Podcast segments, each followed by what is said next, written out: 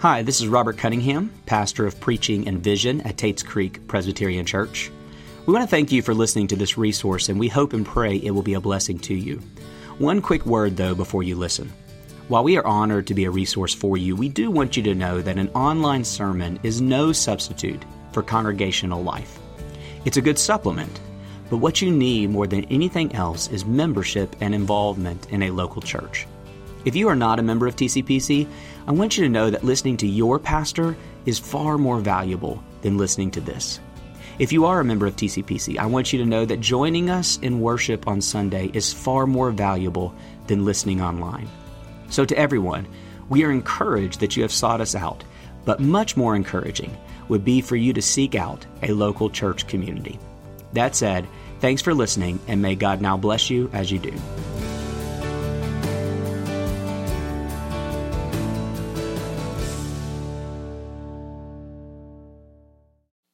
Several years ago, a friend of mine and his wife adopted two boys from another country.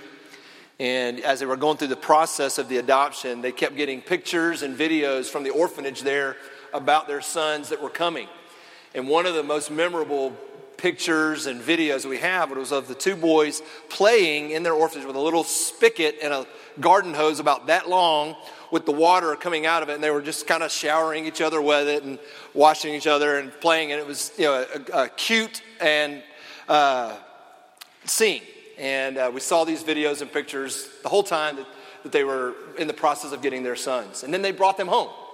And a few years after they had been home, we were uh, up in northern Ohio, and we were uh, together with their family. And they brought their boys, and we all had access to this place called Kalahari. Kalahari is a, a massive resort in, in, in, all over the United States, really, world. And it's 186,000 square feet of an indoor water park. And I'll never forget these two adopted boys walking in and seeing 186,000 square feet of running water at their, disposable to, at their disposal to play in. And when they walked in, I remember thinking of this quote by C.S. Lewis. It would seem that our Lord finds our desires not too strong, but too weak. We are half hearted creatures fooling about with drink and money and sex and ambition, while infinite joy is offered to us, like an ignorant child who wants to go on making mud pies in a slum because he cannot imagine what is meant by the offer of a holiday at the sea. We are far too easily pleased. It's exactly what those little boys experienced. They didn't want to keep playing with their little garden hose. They had Kalahari. And I think when we read a passage like this, and we hear God say that you're a son, you're no longer a slave, it's hard for us to believe, isn't it? We're kind of content playing with our little garden hose of a life when what's offered to us is the rights of sonship. And that's what we're going to look at. So, what I'm going to do is I'm going to unpack the passage in a simple way of teaching it, and then I'm going to give us some uh, two points the power of our sonship and the privileges of our sonship. But let's make sure we understand what Paul is saying. Verse 1 and verse 2. He says, I mean that the heir, as long as he is a child, is no different from a slave, though he is the owner of everything. But he is under guardians and managers until the date set by his father. Paul is drawing from a very cultural uh, example. Actually, we, would, we, would, we know these kind of examples too. A very wealthy man has an inheritance. He has some, a son. He wants to give that inheritance to his son, but the son is young, so he's not going to give his inheritance to an eight year old. So, in order to protect the inheritance and to protect his son, he puts stipulations, uh, guardians is what Paul calls it, managers, to watch the inheritance until the time is set for the son to inherit the gift. I had a very good friend whose grandfather uh, had a, a world class patent on something and he made gazillions of dollars. And he knew over the span of hundreds of years that money would make money upon its money, upon its money, upon its money, and his children and grandchildren would have access to this.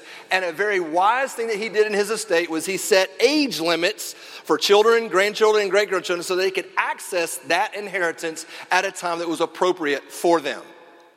So at age 14, they had access here. At age 21, they had access here. At age 30, they had access here. You get the picture. That's what Paul is saying here.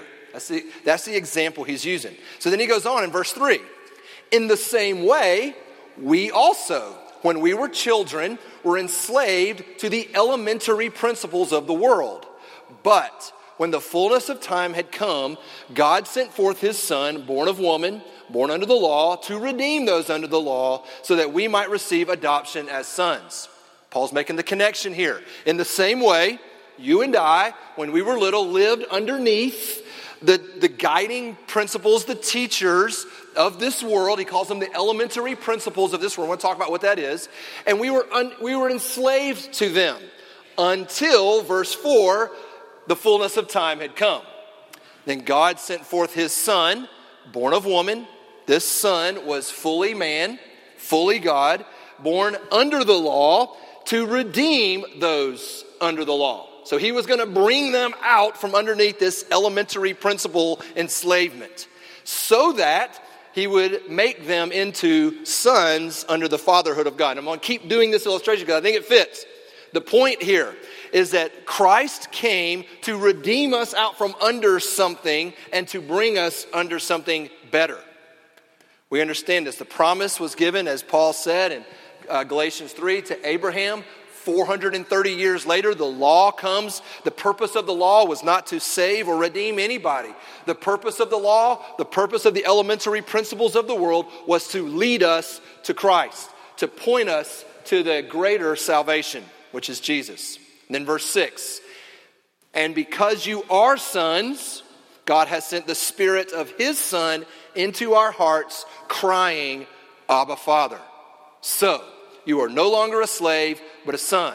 If a son, then an heir through God. He has just said to them, You foolish Galatians, who has bewitched you? You started with Christ, and then you decided it would be a good idea to come out from under Christ and do it on your own with circumcision or religious laws or whatever else. And he said, When you did that, you subjected yourself back to slavery you became vulnerable to a whole bunch of dangerous things. And he's saying, stay in Christ. And when you're in Christ, Christ's Spirit lives in you, and that Spirit cries out, Abba, Father, which literally means daddy, daddy. This is an amazing passage. This passage teaches the great doctrine of adoption. You now call God the Creator, God the Sustainer of life, the Almighty, Yahweh, Daddy. To say it simply, when a person is in Christ, everything that the Father intends to give to the Son is yours. Let me say that again. This teaches if you are in Christ, everything the Father has in store for his Son, he will give to those in Christ. So the question of questions is Are you in Christ? and is Christ in you? If so, you're no longer a slave, you're a son. Now, an important caveat this is a gender specific word, son. Why? Because the passage is not primarily about you and me. That's why he doesn't say sons and daughters. The primary purpose of this passage is to say there is a son who is going to get all the inheritance and blessing, and his name is Jesus, the man from Nazareth. And any man or woman or slave or free or brown or black or white or rich or poor that is in Christ gets the same rights. That is a powerful, powerful inclusion. You and I are in Christ. So, what I'm going to plead with you this morning, what Paul is going to plead is friend, please remain in Christ. Don't come out from under him. Don't come out from under. Christ. He is the Son of God. Now, let's look at the power of that sonship, and then let's look at the privileges of that sonship. All right, first, the power. Paul mentions here that the inheritance that was promised was under the guardianship or the teacherhood management of elementary principles. Okay, what in the world does that mean? He says in verse 3 we were enslaved to the elementary principles of the world. What does that mean? Now, when I study a passage of Scripture, many of us, when we study, I, I access three type of commentaries. The first kind of commentary I access is what is a, a real rigid academic commentary. Okay, and it's loaded with Greek and Hebrew connections and contextual clues and literary things, stuff that's way beyond a Berry College graduate's head. Okay, but I read them because it, it dives deep into the text, and we need that. The second is a semi academic. Okay, it's got some of that really good grammatical, uh, linguistic work, but it's a little more readable for college basketball players like me, right? You can just understand what is going on there. The third kind is what they call a preacher's commentary, where it's a, a, a pastor took that passage and made it applicable to the church. And those are the commentaries that you read where you, you, you know, read Charles Spurgeon, uh, you read Kent Hughes, some of these guys who take the passage and make it applicable. Those are the kind. Well, this, in, in, in an act of God's humor, the one that I benefited most from during this week was the academic one because of this passage, this word. I was curious, what did he mean by elemental principles? And this is what the, this is what the academic commentary said. The Greek term here ha- is capable of taking on a wide variety of specific meanings.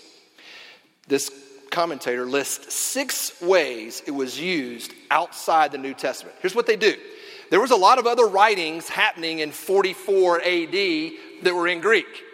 So the New Testament's written in Greek. There's a whole bunch of other writings in Greek. They go and research all these other writings to find out how was this Greek phrase used there. Well, there's six ways that were phrased. Let me, let me tell them to you. Number one, this phrase could be said to describe the degrees on a sundial. Okay, they didn't have watches back then, right? They told time by the sundial. So this elementary principle, Greek word, I'm not going to try to pronounce it, you could tell time by it. Something real simple, like tell time.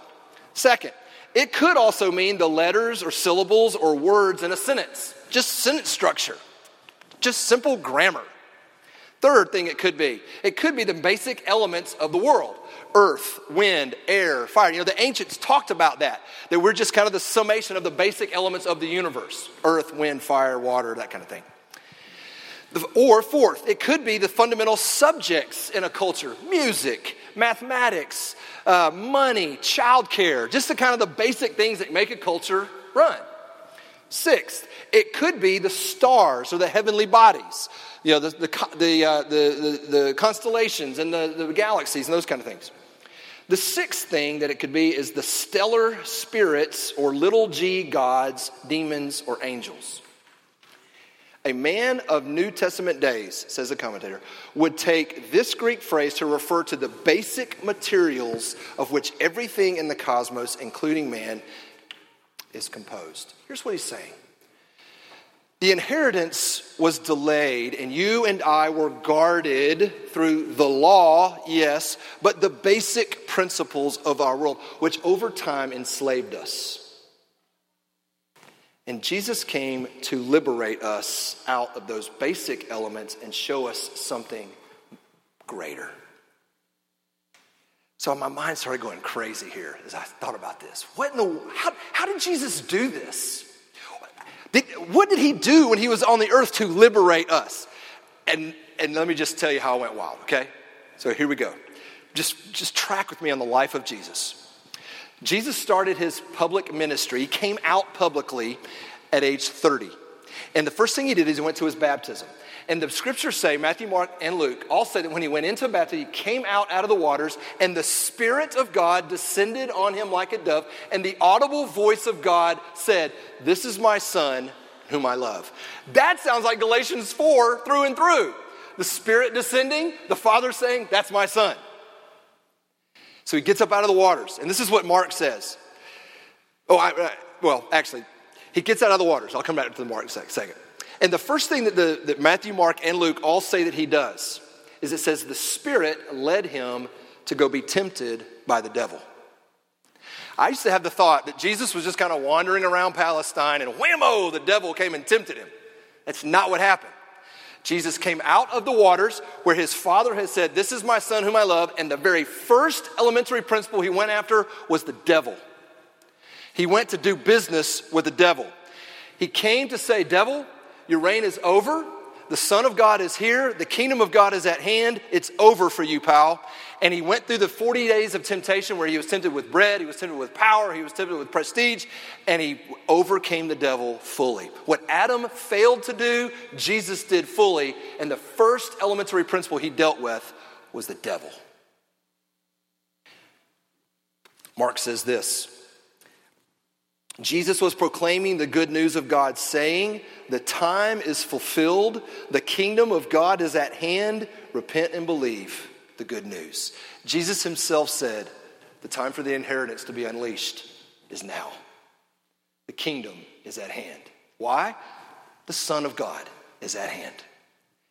The second thing he did, the second elementary principle he went after was the authorities of the day. There were two authorities that were prominent in the scriptures the religious authorities and the political authorities. He had some really aggressive, strong things to say to the Pharisees and the Sadducees, the religious leaders of that day. These are the guys who took the elementary principles of the law and made them a heavy yoke and burden on the people. They called it self righteousness. You don't need God's righteousness. We're going to put you under this righteousness of the law so that you're oppressed and weighted down by all these laws. So Jesus would say to these guys, You make those kind of converts twice the sons of hell that you are. He would say, Better for you to have a millstone tied around your neck than for you to weigh down these little ones with these burdens he would say, You guys are whitewashed tombs. You look really good on the outside, but inside, you're full of dead men's bones.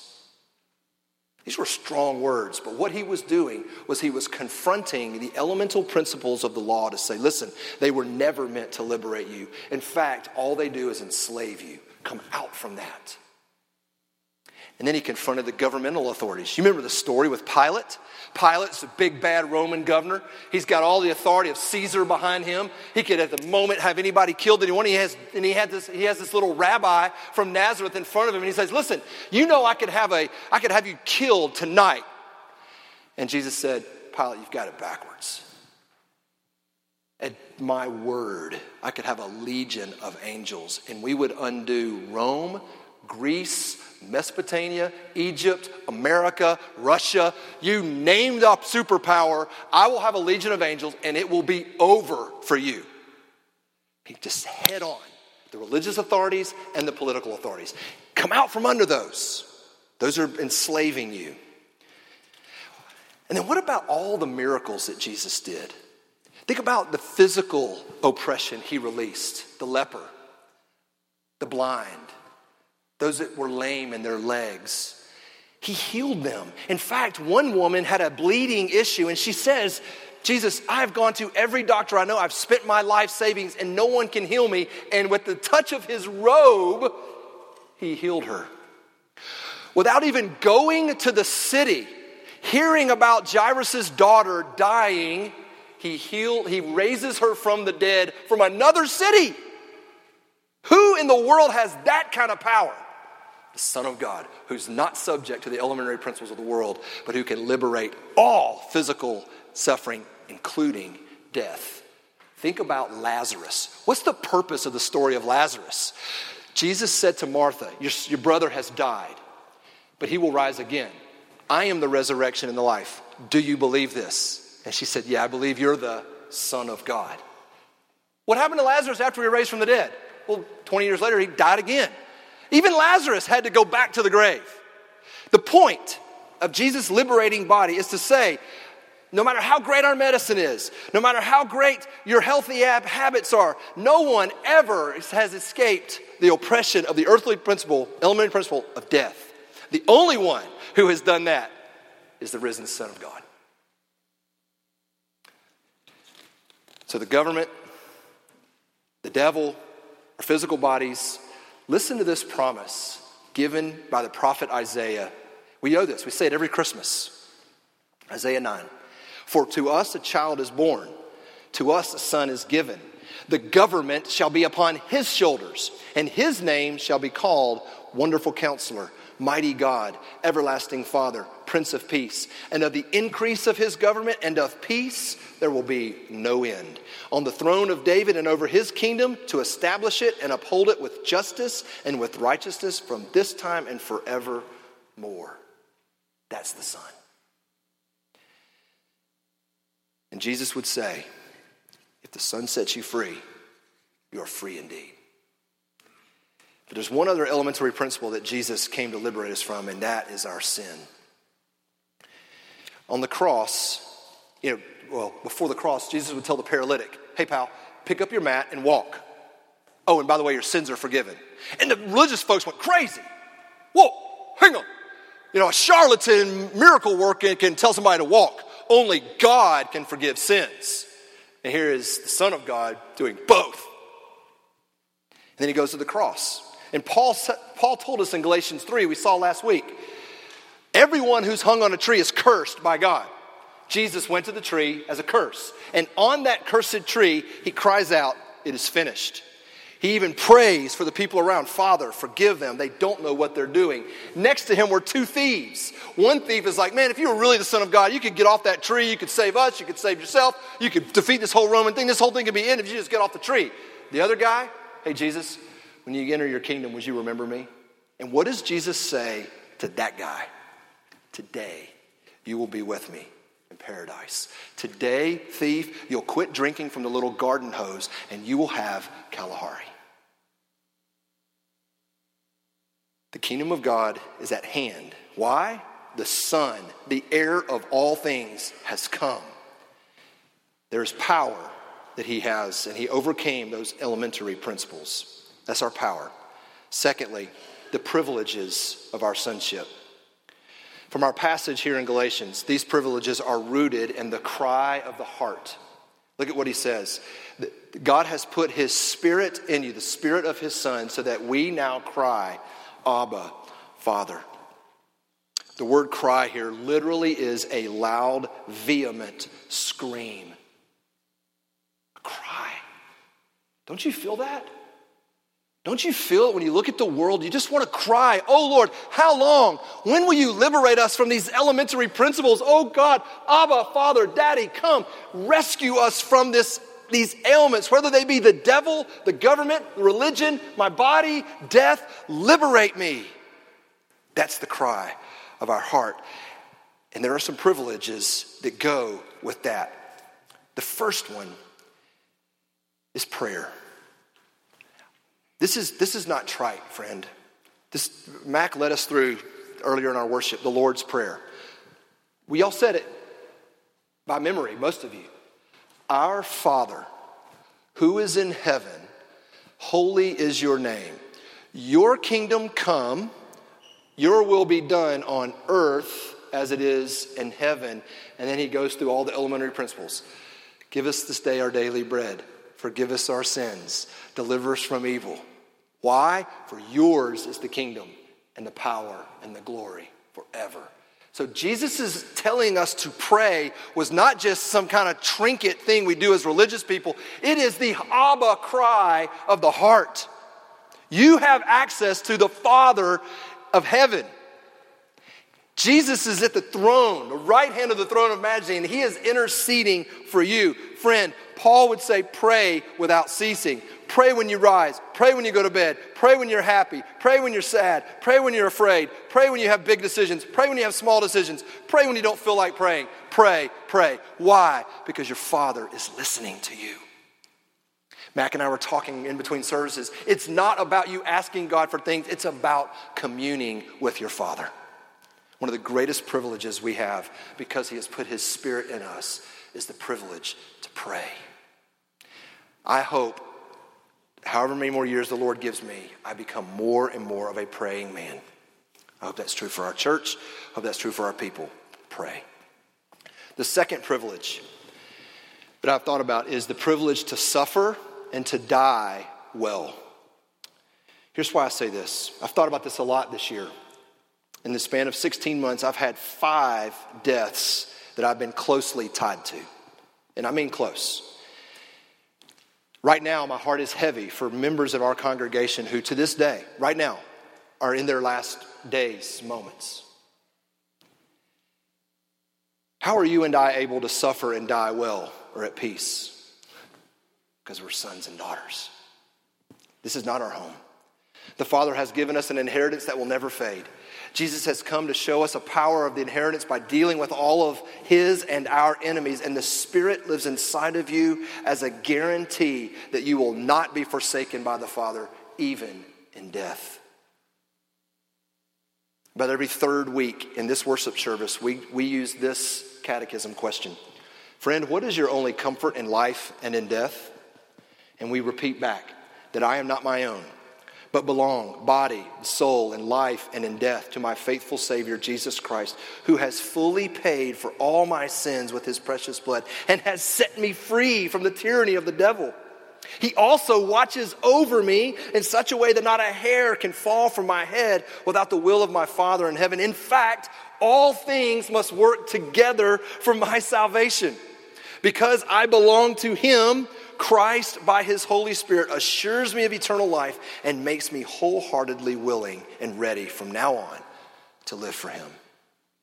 Friend, because you are a son, because you have no need to be afraid of any form of suffering in this life not bodily suffering, not relational suffering, not financial suffering, not even death.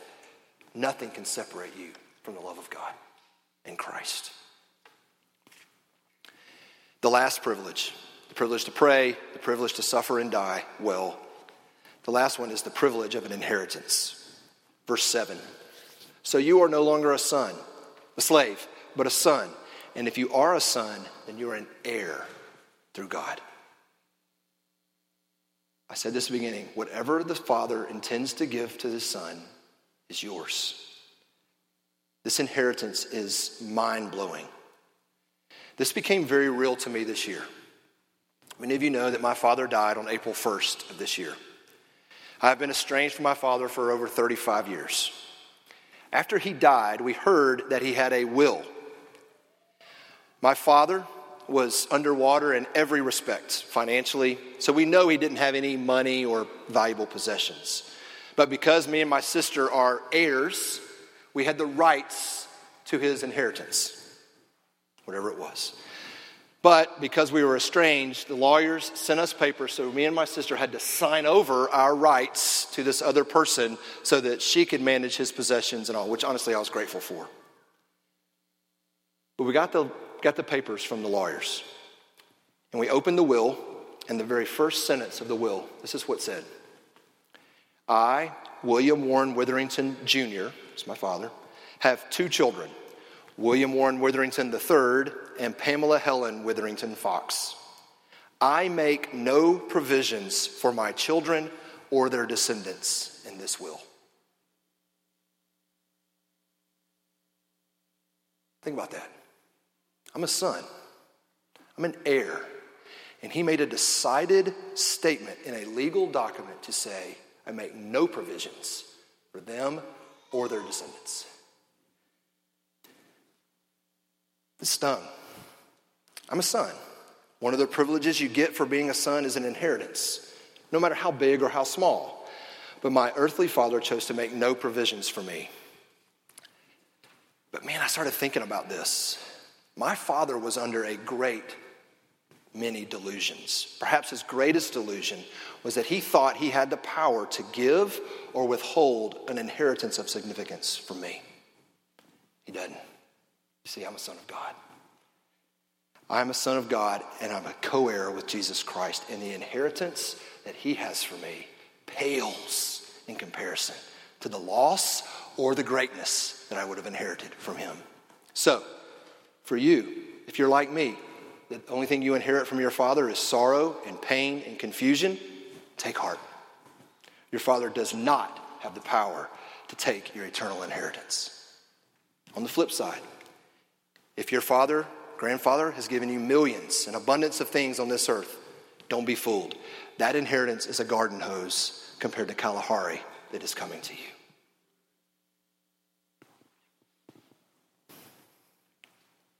On the night before Jesus died, we're going to celebrate the supper. He was the Son of God, right? He went to the cross and he had a meal with his disciples. And he gave him the bread and gave him the wine. We're going to, we're to do this in a second. But he said this. All three gospel writers, Matthew, Mark, Luke, uh, say this that Jesus said to them, I tell you, I will not drink again of this fruit of the vine until that day when I drink it new with you in my Father's kingdom.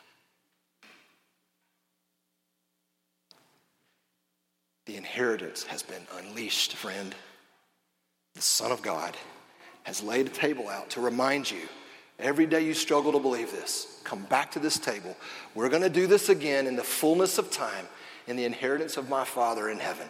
And until that day, we rest in this assurance I am no longer a slave, but I am a son. And with that, I cry out, Abba, Father. Friend, abide in Christ. He is your protection always. Let's pray. Lord, I pray that we would never forget these truths. And on those days when we do, bring us back ever so gently and kindly as a good father and remind us that you have placed us in Christ. Now, Lord, as we take this sacrament, I pray that it would taste especially sweet to us this morning. That we are no longer slaves, but are sons. And if you are a son, then you are an heir, an heir of God, co heir with Christ. Help us now, renew our faith. In Jesus' name we pray.